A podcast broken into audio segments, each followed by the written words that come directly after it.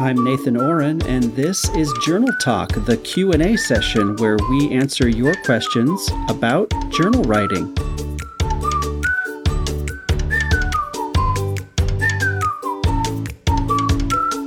We are back with another episode of Journal Talk Q&A. My name is Nathan Ohren, and I'm here again with the one, the only Susan Borkin.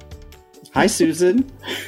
Hi, Nathan. Every time you say that, just makes me giggle. I'm looking around. Are there other Susan Borkins here? I don't know. Okay, Let's Google. Let's Google and find out. Maybe there are.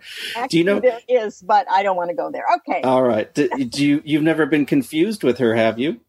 Well, uh, once, but it was a very funny thing. It's a cousin and she married and I have maintained my family name. So guess what? I'm older and I was here first.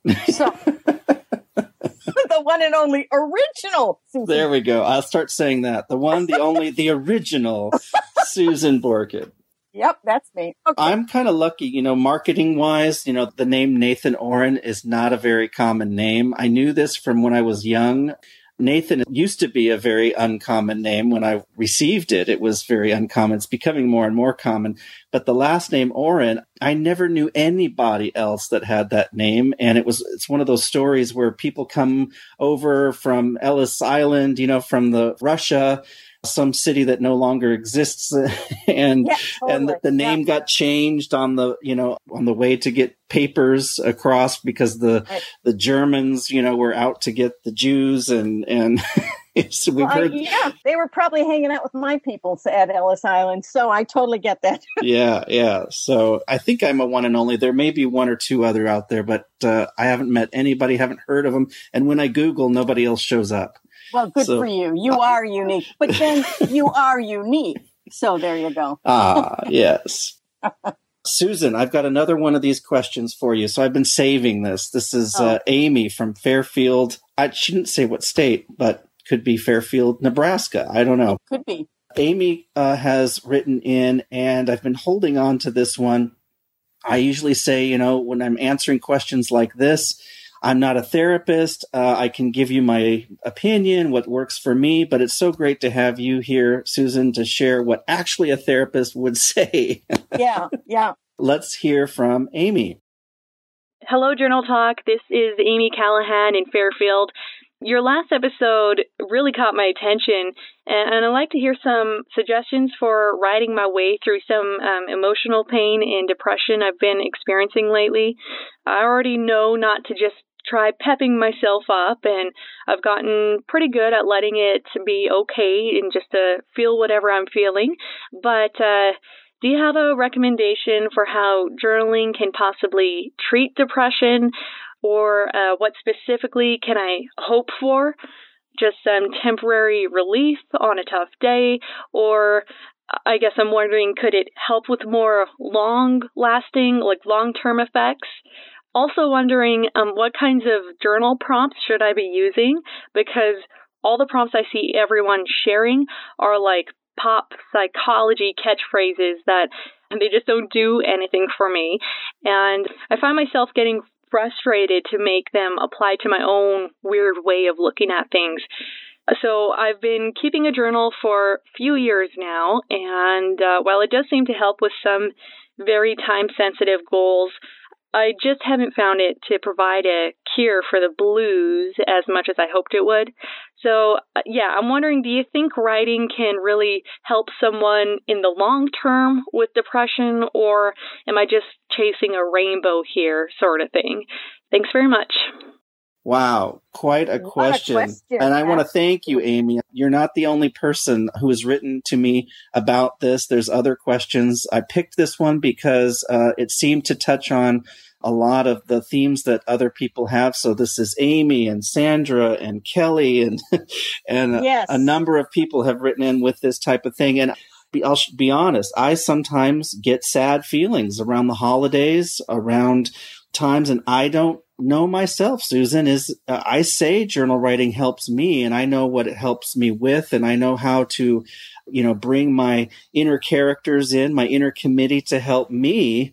But I'm, I love the way that Amy phrased the thing about what's realistic, you know, what's really realistic for me to hope for here. Is this something that I'm eventually one day going to get out of? or it's just going to be like an ongoing thing and I have to keep coming back to it? Right. Well, I think this is such an important question. And the way I was listening very carefully to the way this question was asked, and it just, it hits on so many things like, you know, not making up simple solutions and long term depression and will this help the blues? All of those are really critical. But let me start with my usual disclaimer. You know, I've been a therapist for so long that I, I just, I would feel really remiss if I didn't say this depression can be a very serious and debilitating illness. Mm. And we have to take that seriously. And I, I think, Nathan, as you know me, I have, well, a ridiculous sense of humor, actually. But this is one time I get very, very serious because there are times where, you know, it, it's pretty devastating. Now, mm-hmm. feeling blue, feeling depression is extremely normal and appropriate at some times. For example, you lose a loved one, someone dies, a woman has a miscarriage, uh, you're in a serious car accident. Mm-hmm. Anything like that. And then I started thinking about that a little more, what you just had said. 9 11, we had a national depression. Yeah. But our country was b- literally blown apart. And there was something about everybody feeling that. It was a very emotional time. That's appropriate. You're supposed to feel badly when something like that happens. Mm-hmm. But here's, I think, the separation point and the, the critical piece here.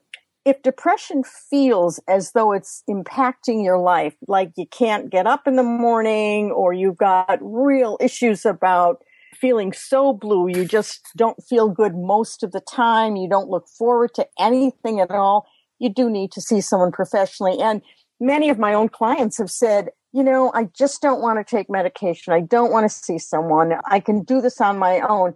And here's what I ask them. I say, if you were diabetic and you needed insulin, would you try to do that on your own? Mm. If your body requires medication because of an imbalance of chemicals, which is what depression is. I mean, there are lots of things that go into it, but essentially it's a, you know, there's something that's not right in the chemical balance here. Then you can't just pull yourself up by your bootstraps and snap out of it. I mean, that's a, there's a, this, please forgive this. This is an odd use of my humor, but there's a cartoon I remember seeing years ago in uh, some kind of psychology journal. And the guy says, um, it says one session therapy. And then we've got a picture of this guy and he says, snap out of it. You know, it, mm. it, it's not that easy is no, what I'm no. saying. But, right. but in some cases you do need medication. You do need to be seen by a psychiatrist. But that's not where we're going to focus today. We're going to focus on the many ways that writing, journaling can really help depression. And I've got a whole bunch of thoughts on that. I'm just going to blurt them out here. Okay. Yeah. Um, very good.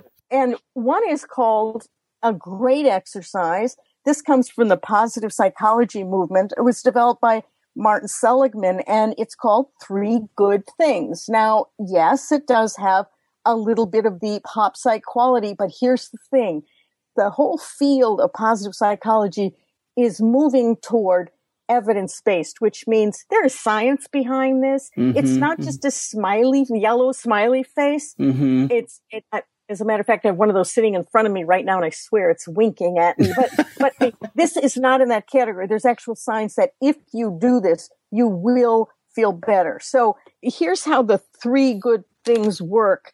And it's focusing on positive things, but it's what happens as you do that. So let me read a couple of directions here. So it's pretty simple, three good things. So each night before you go to bed, I like to do it at the end of the day. You certainly could do it in the morning, but mm-hmm. my preference would be at night. Sit quietly and think about the good things that happened during the day. And write these things down in a journal or notebook or however you keep your, your mm-hmm. journaling work. Mm-hmm. And do this every day for like a month. Notice how you feel at the end of the month and then yeah, do some writing about that. Mm-hmm. Here's what happens when we start to think about, oh, I said I'd try that exercise for a month. You start looking for stuff to feel good about. Yes. Isn't that funny how that works? And I have a very personal story, and I, I want to just share this. I was actually on a retreat, uh, went to the ocean for a few days, and here I am in this fabulous room in a motel near the near the beach, and I what do I do? I focus on the fact that I cannot open the skyline in my room. Now I become completely focused on this. I have this room is in beautiful shades of mauve and, and, you know and purples and it's like oh my goodness and oh it's just the ocean you know nothing going on here and it's completely beautiful. And what do I do? I obsess. I obsess about the fact the skyline won't open. and I do all these crazy antics. I sneak, I'm so embarrassed, but I'm just going to blurt this out. I sneak over to the pool and I think I'll get that really long thing that they use to clean the pool and I'll poke oh it up. Oh my gosh. I am so out of control at this point. And I'm making myself miserable. And then finally, thank goodness, I went to sleep and the next staring at the skylight that wouldn't open. And the next morning I get up and I say, this is utterly ridiculous. I, there's so much here to make me happy and I'm concentrating on the one thing right. that's not making me happy. So I've made up my own exercise. I love to do that because I live in the world of why not, you know? Sure. I, I, wrote a list in my little journal and I started it call and it, I called it I'm going to see if I can write down 101 things that make me happy. Ooh. It was so amazing. And then I began to repeat myself a few times. I mean, I, let's just say my grandchildren appeared on that list more than once. um, I, I love to walk labyrinths. I love to go to the beach. I love to read. I love to see films and all of the things that just made me happy. And every time I go back to that list or think about that list, I'd feel so much better. Yeah. And that's a very easy thing to do. So that's a very personal example of, of a thing you can do. I call it a 101 things that can make me happy. I like that. I like that. And it's okay to repeat. I like that. Uh, uh, letting, letting yourself repeat if it comes to mind again. Don't make so many rigid rules that you can't. Yeah. Yeah. You've already um, said that. That doesn't count. Well, it's still, guess what? It makes you really happy. You right. Know? Because you said it two or three times.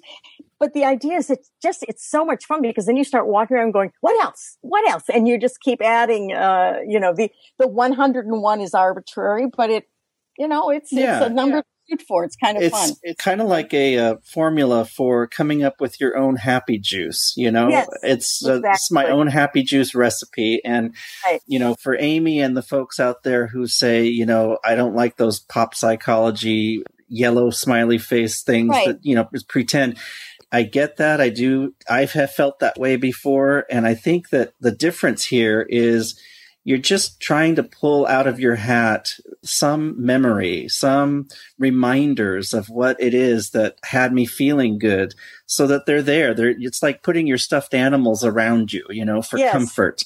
And it's not trying to you know, bring back anything. It's not trying to pretend that you're happy if you don't feel like it. It's just, just bringing your favorite memories to the surface just so that they're there playing with you.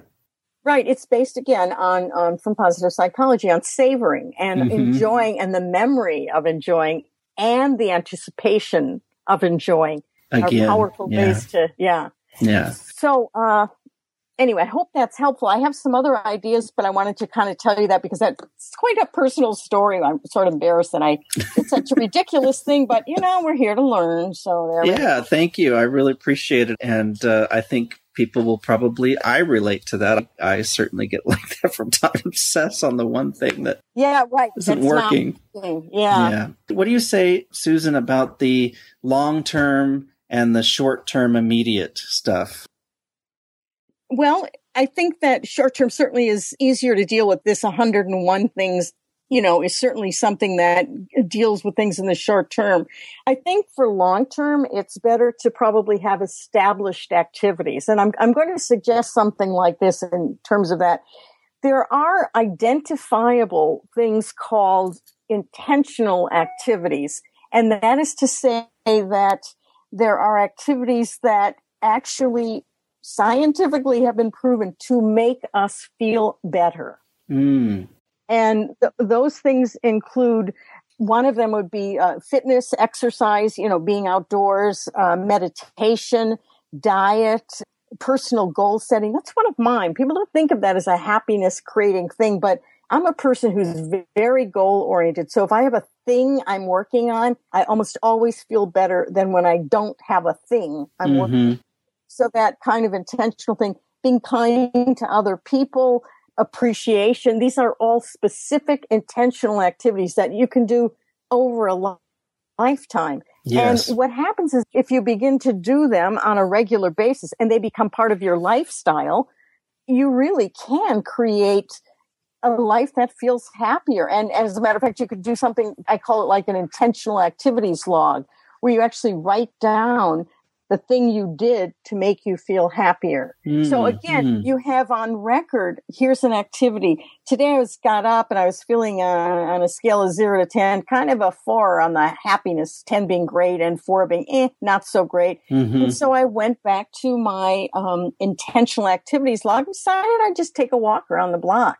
Oh yeah, you know, I felt a little bit better. So that's something you can use forever for mm-hmm. in the long term or I need to kind of organize my goals for the new year, or I'm going to go back to sort of that kind of planning because that makes me feel better. So selecting specific things you do. If you're more of an extroverted sort, you may feel better being around people. So create a little dinner party or do something like mm-hmm. that. And mm-hmm. remember that that makes you feel better. That goes on your, you're intentionally doing something to feel better. Yeah, I like it. This is great. So that's definitely a long term type of, and what I hear there is, you know the scientific uh, piece of this the the activities that help you to your system to produce those uh, wonderful serotonin and I don't know the names of them all, but endorphins. Yeah, right. Yeah, right. yeah, all it those good chemicals. your serotonin, right? Yeah, exactly. So you're finding those activities that contribute to that, and you're making notes about them, and you're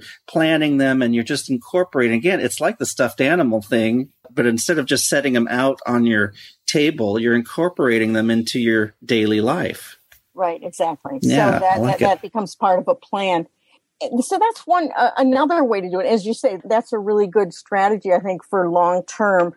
I have a couple of just kind of quick things um, mm-hmm. and you can use these both long term and short term but this is something that these are in your book right? Yes they're all they're yeah all if you don't mind book. just um, naming page numbers or chat where people yeah, are. I'll give some idea of where the three good things exercise is page 98 if you have the book. Um, and intentional activities log is page uh, 106 uh, to 107 and there's a little diagram there showing intentional activities a little chart.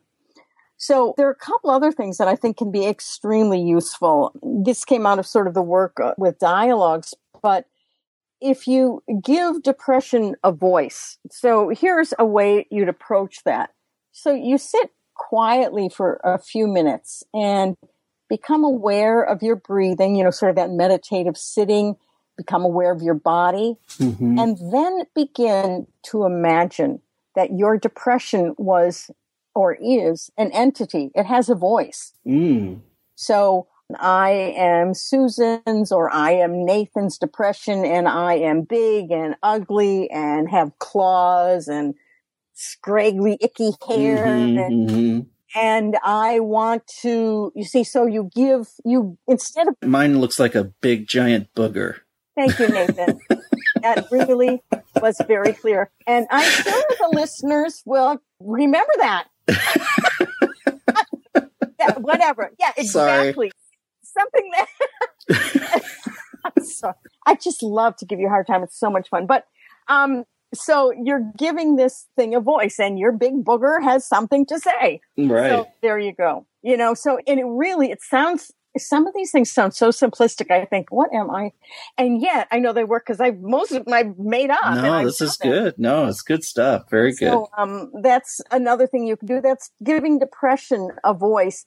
And then there's one more that I just love. And this one, I, I remember the day I made it up and I've, I've used it with adolescents. With I remember this kid came in once, a just kind of a grouchy teenage person, and it comes out as I used to start with uh, I want lists, but this is an I don't want list. And I'm going to actually mm. read a little something um, from the book, which I think is really helpful. This is the book, The Healing Power of Writing. That's right. And this is on page 104, where I don't want list is described but this is what happened. This is my story. One particular day, it was many years ago, I didn't feel like going to the office. And I didn't feel like emptying the dishwasher. And I didn't feel like doing much of anything I was supposed to be doing. I thought I would write in my journal And even that made me grouchy. So I started to make a list of all the things I didn't want to do. The list kept getting longer and longer. And after a few minutes, I realized I was having a good time. Not only that, I was feeling energized. So you can imagine giving this to a young man. Oh, yes. Saying, Go for it, kid, you know, or you don't have to be that young. The idea being, let it out. Just mm-hmm, say all the things mm-hmm. instead of I want this and I'm happy about that. You know, just say all the crap that's that's bothering you and get it out there. And you know what's funny is I could hear a journal entry like this becoming some kind of Shel Silverstein poem Absolutely. like no, it's Sarah, absolutely. Sarah, Sylvia, Cynthia Stout would not take the garbage out. You remember that one? Exactly. Yeah. I mean, there's there's so much stuff you can do with it because it's in, rather than pushing it aside. I mean, a lot of you know, Freud said this. A lot of depression comes from feelings of anger, and that anger's turned inside. So let it mm. out. An obligation, you know, um, when I have felt depressed, and I was mentioning about the holidays it's obligations, like having to do things, having to smile, having to have an answer for how things are going at work or a reason why this didn't happen or that, or just explanations and, and having to wear nice clothes when I don't feel like wearing tight, nice clothes. I feel like wearing right. loose and baggy clothes, you know? Right. Exactly. Obligation. Yeah. Yeah. So whatever your thing is, it's just like if you can take a few minutes before you have to go to work or get dressed in the clothes that are the proper clothes, but really you'd rather hang out in your gym shorts or whatever, mm-hmm, mm-hmm. just write it all down. Yeah. Dump it out. And then again, you can see it, you can deal with it, you can take, you know, take them at a time or not take them at all or prioritize whatever you want to do with it at that point. Right. But seeing it, it as clarity. It right. It yeah. makes it available to you. Yeah. Very good. Excellent, Susan. I really appreciate this. Well, this is um, boy, I got a little excited about that. I mean, this is such an interesting topic to me. I'm starting to get a little carried away, but you know. No, and we may need to come back to it some point because there's, I mean, this is just like I said, just one question that I tried to fuse together a couple pieces from some of the other questions, but this one really touched on a lot. Right. Good. Yeah. Susan, thanks again for joining us on another episode of Journal Talk Q&A. Tell us how we can reach you and how we can get a copy of this book. Okay. There are two different websites, Nathan. First is susanborkin.com. The second is healingpowerofwriting.com. Excellent. All right. We'll look for you there. And thanks again for your time. And we'll see you on another episode. Thanks so much.